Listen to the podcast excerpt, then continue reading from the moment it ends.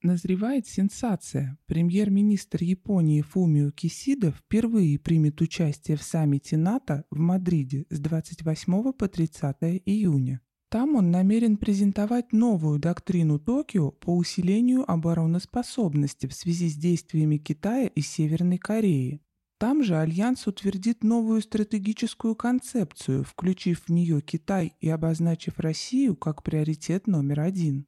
Как известно, Япония – единственная страна в мире, где запрет на армию и ВМС закреплен в Конституции. В ней же запрещаются и наступательные войны, однако количество танков, САУ, бронеавтомобилей, стволов артиллерии и ЗРК в силах самообороны недобитой империи исчисляется сотнями, а ее флот не покидает мировой топ-10. Более того, на территории страны до сих пор размещены американские войска, Поэтому желание Токио оказаться еще и под зонтиком НАТО выглядит загадочно, если только это не расчет Вашингтона. И не только, чтобы остаться на островах подольше. Тут впору вспомнить слова госсекретаря Бейкера на встрече с Горбачевым в 90-м году. НАТО – это механизм обеспечения присутствия США в Европе.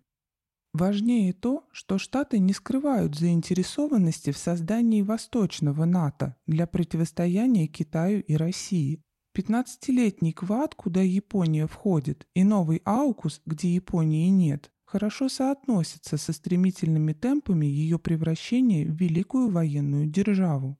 На военно-морских учениях с Британией, ФРГ и Нидерландами японцы выставляют созданные впервые после Второй мировой войны легкие авианосцы, а их сухопутные силы в мае впервые провели крупномасштабные совместные учения с США и Францией.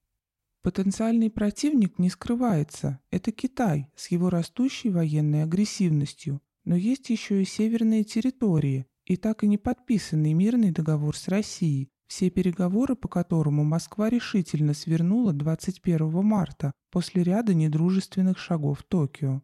Суть понятна. Россия готова мириться лишь с независимой, а не с оккупированной американцами Японией. Но США не просто мечтают остаться в ней навсегда, они всеми силами толкают ее к войне с Китаем и Россией, понимая, что в битве на Индо-Пацифике решится судьба человечества.